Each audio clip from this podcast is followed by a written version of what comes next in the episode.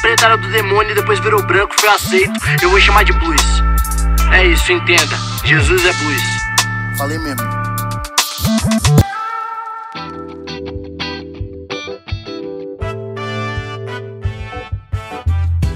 Salve, salve, bando de traidores de Jesus. Como é que vocês estão?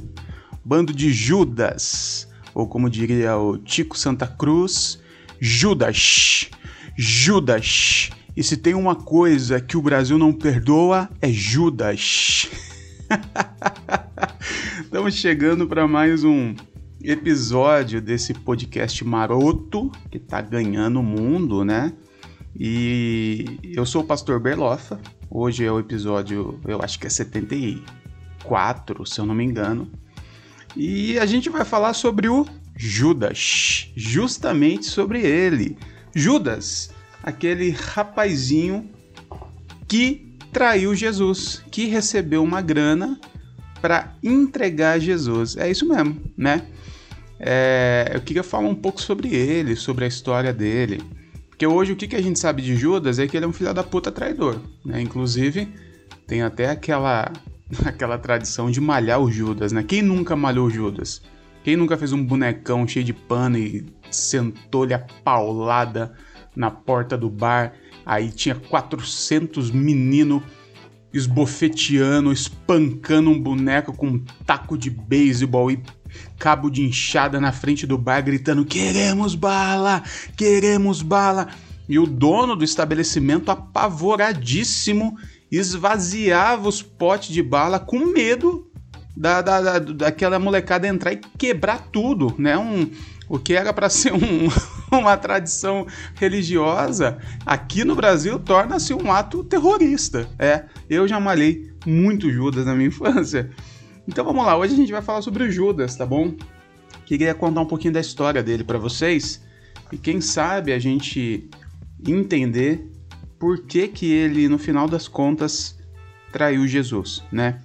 Judas hoje em dia é um daqueles nomes, né, que ninguém quer ter, né? Ninguém quer ter. Tem alguns nomes na história da humanidade aí que ninguém quer ter. Por exemplo, Hitler.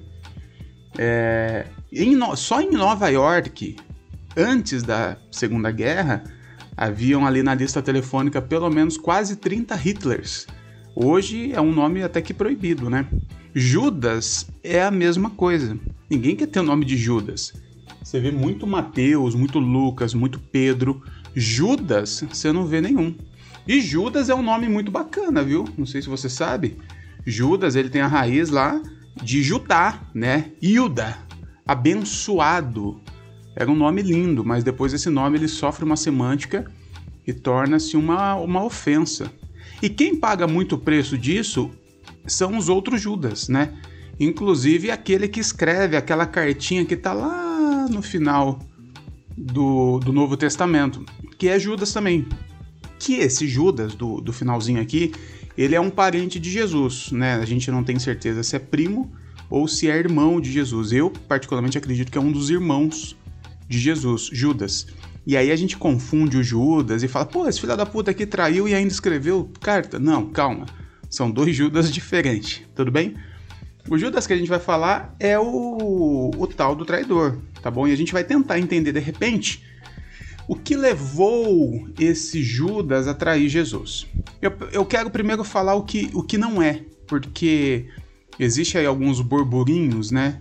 Que talvez são, é o que é mais falado, que Judas ele fazia parte de, um, de uma galera que era tipo uns revolucionários, né?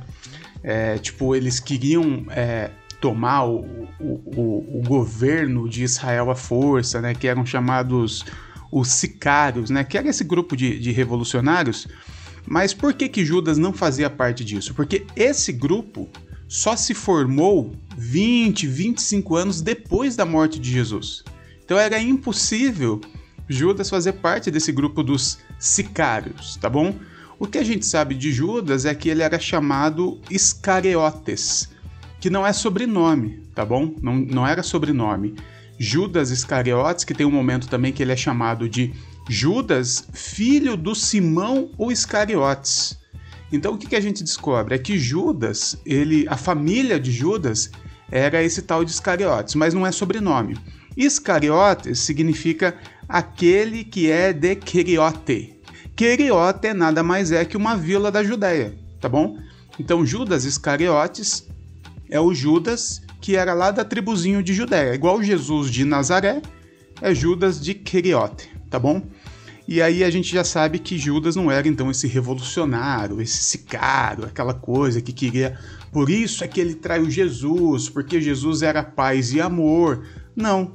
Se você for pensar bem, Jesus também era bem revolucionário. Né? A luta toda de Jesus naquela época era contra a opressão religiosa e a opressão romana.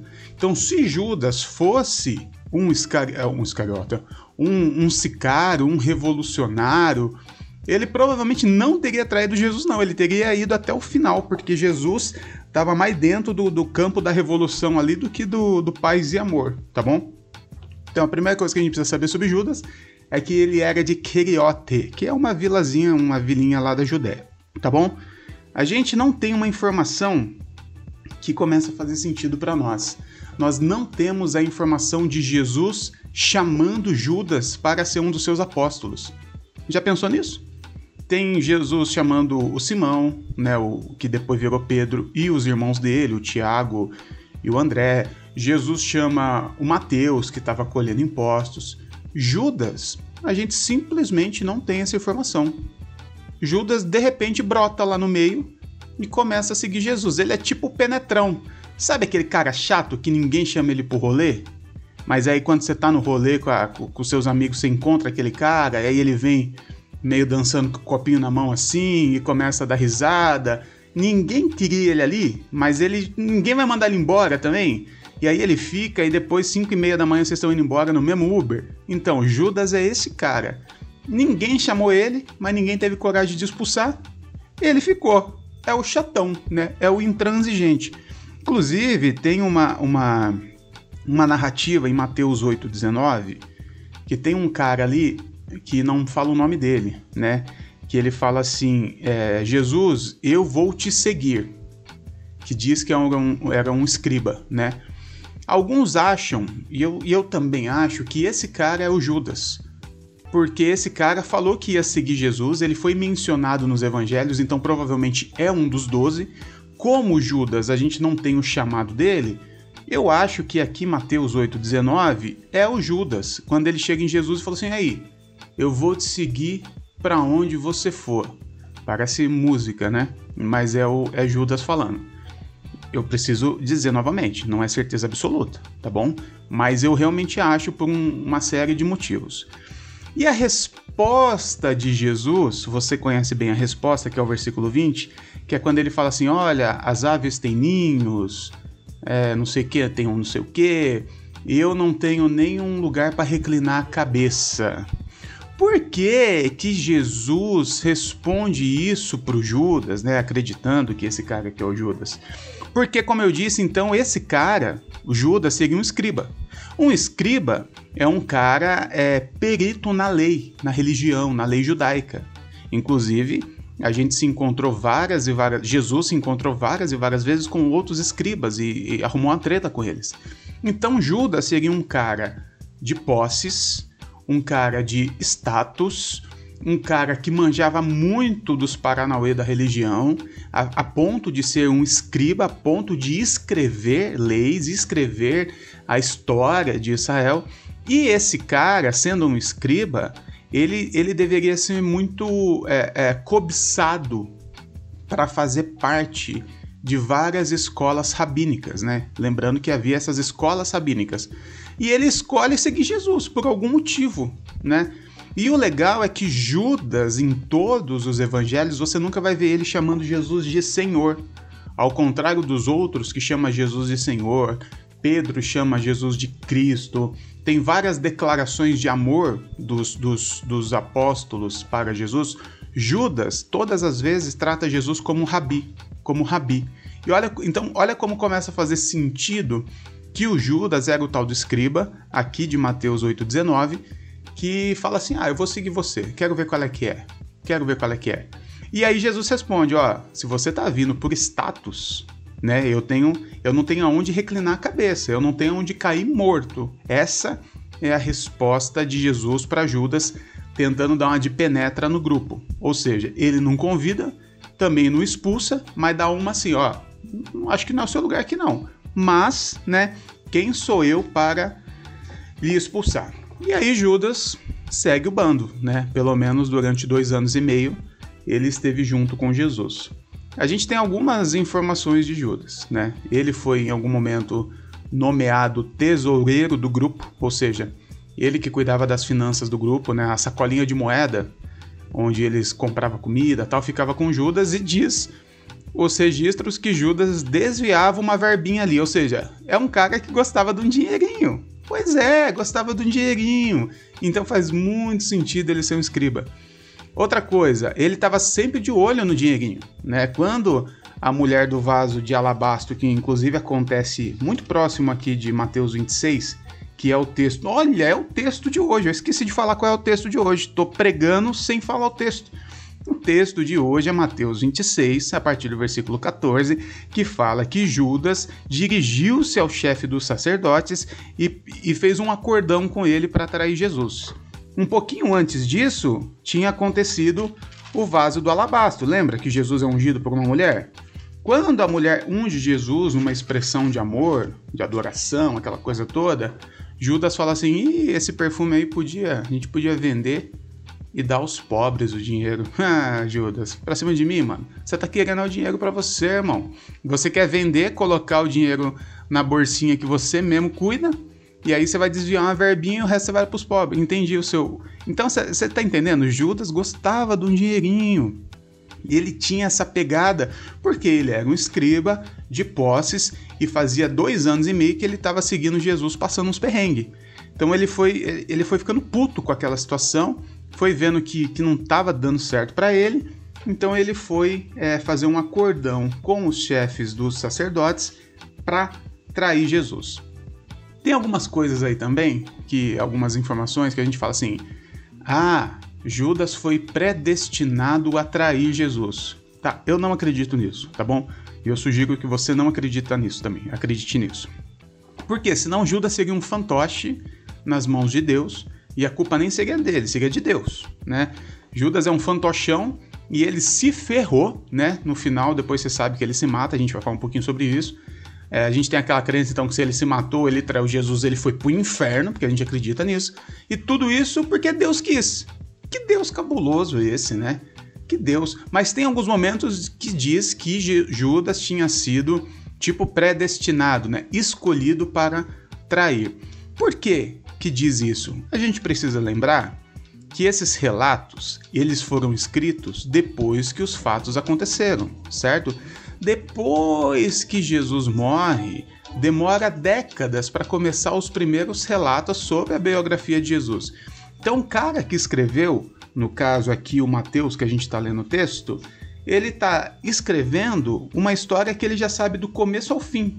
Então ele já sabia de toda a história. Ele não foi escrevendo conforme as coisas iam acontecendo. Então ele já sabia do final da história. Então ele fala assim: ah, desde o começo Judas estava designado à traição. Então, mas não é uma questão assim espiritual, que não, era uma questão natural. Ele viu o comportamento de Judas. Primeiro, ele sabe de onde Judas veio. Era um escriba. Ele era assim com os sacerdotes, com os fariseus, né? Trabalhava para esses caras. Tinha posses, tinha dinheiro, larga tudo para seguir Jesus. Fica dois anos e meio passando um perrengue desviava dinheiro, ficava de olho no dinheiro dos outros. Cara, tava. É como se a gente falasse assim, tava escrito nas estrelas, né? Tava, na, na, tava escrito, tava na cara que ele ia trair. Então não era predestinado nesse sentido que Deus predestinou. Por favor, né? Foi muito mais pela conduta dele. Você já percebeu que hoje o episódio tem mais de 13 minutos, né? Porque não dá para falar de, desse cara aqui em 13 minutos. Faça-me um favor. Então vamos continuar aqui. Judas então trai por 30 moedas. 30 mo... Quanto é que vale 30 moedas, né? Tem uma tem uma, uma passagem muito interessante que é Êxodo capítulo 21, versículo 32 das leis, que diz que se você fizesse alguma coisa contra um animal ou um escravo de alguém, de repente você está andando com seu carro de boi e você mata um animal ou um escravo. Olha que eles viam um escravo na mesma perspectiva que um animal. Se você matasse um animal ou um escravo de alguém, você tinha que pagar uma indenização. Sabe quanto que era? 30 moedas. Judas e os chefes dos sacerdotes que fazem esse acordo, eles têm Jesus como um animal, né? Olha, você quer trair o seu, seu Jesus? Então a gente paga 30 moedas, que é a indenização que eu, é o dinheiro que eu te daria se eu matasse seu animal. Eu vou matar o seu, seu animal aí, o Jesus. Olha só que, que, que, que cabuloso isso, né? Que pesado isso. Mas é, é isso. Depois você dá uma olhadinha Êxodo 21, 32. Diz também o Mateus 27 que com esse dinheiro, depois que Judas se mata, os sacerdotes pegam essas 30 moedas e compram um campo. Aí você fala, nossa, então era muito dinheiro. Afinal, é um terreno, né? E o terreno tá caro hoje. Mas era um terreno improdutivo. E até dizem as, as más línguas aí que foi o terreno que ele se matou. Quando ele se matou, aquele lugar ficou amaldiçoado, ninguém queria comprar, então ficou barato. Então eles pegam essas 30 moedas e compram esse terreno. Mateus 27 também diz que Judas se enforca, né? Mateus 27, 5. Então a gente sabe essa informação, que ele se enforca. Mas quando você lê lá em Atos 1, fala que ele morreu de uma forma trágica, com as tripas para fora. Você fala assim, peraí, ele se, se, se matou, ele se enforcou ou se estripou? Bom, ah, provavelmente o que, que aconteceu? Ele se enforcou num lugar alto, né? Não dá para se enforcar num lugar baixo. Ele se enforcou no lugar alto. Estávamos na Páscoa, certo? Na Páscoa ninguém faz nada, porque é proibido você trabalhar na Páscoa. Então ele se enforca, ele fica lá, o corpo começa no processo de putrefação. Aí provavelmente a corda que ele se enforcou estourou, ou o galho que ele se pendurou quebrou. Ele se espatifou no terreno embaixo. Aí ali com a queda no corpo, num processo de putrefação já pode ter explodido ali, estourado, ou vem um animal, um lobo e comeu. Fato é que depois de, de se enforcar, o corpo dele ficou estripado lá no campo, tripe sangue para todo lado. Era Páscoa, ninguém podia limpar aquilo e aquele negócio ficou lá e todo mundo ficou é, vendo aquilo. Essa é a história do Judas, o traidor de Jesus. Cabuloso, né? O cara que começa seguindo Jesus termina traindo, forcado, estripado e ninguém quer nem ter o nome dele porque Judas é um sinônimo de traição. Bom, resumindo e finalizando, por que, que Judas traiu Jesus? Porque ele gostava de um dinheirinho, ele gostava de status, de fama, de poder, de dinheiro. E se tem uma coisa que Jesus nunca prometeu isso para ninguém, pelo contrário, né? Ele está sempre falando para a gente se libertar e abrir mão dessas coisas. É isso, né? Judas nunca, Jesus sempre foi na contramão disso. Chegou uma hora que Judas falou: Quer saber? Eu vou trair esse maluco aí, vou ganhar um dinheiro e vou viver minha vida. Mas, querendo ou não, ele conheceu Jesus, né? Ele andou com Jesus. E depois de ter feito a merda, ele viu a merda que ele fez, ele não se arrependeu. Ele sentiu um remorso muito grande, a ponto de, de ter partido para o suicídio. A gente poderia falar um pouco aqui, né, do que, do que levou Jesus ao suicídio, do que levou Jesus ao suicídio, que levou Judas ao suicídio e tentar entender né, todo um aspecto psicológico como isso aconteceu. Mas a gente pode fazer isso outro dia.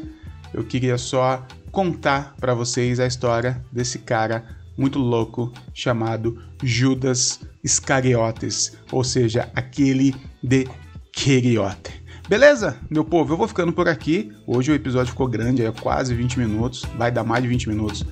Então eu fico por aqui, eu sou o Pastor Berlofa, me segue no Instagram, tamo junto, beijo. E não vai trair Jesus por 30 moedas, hein? pelo amor de Deus.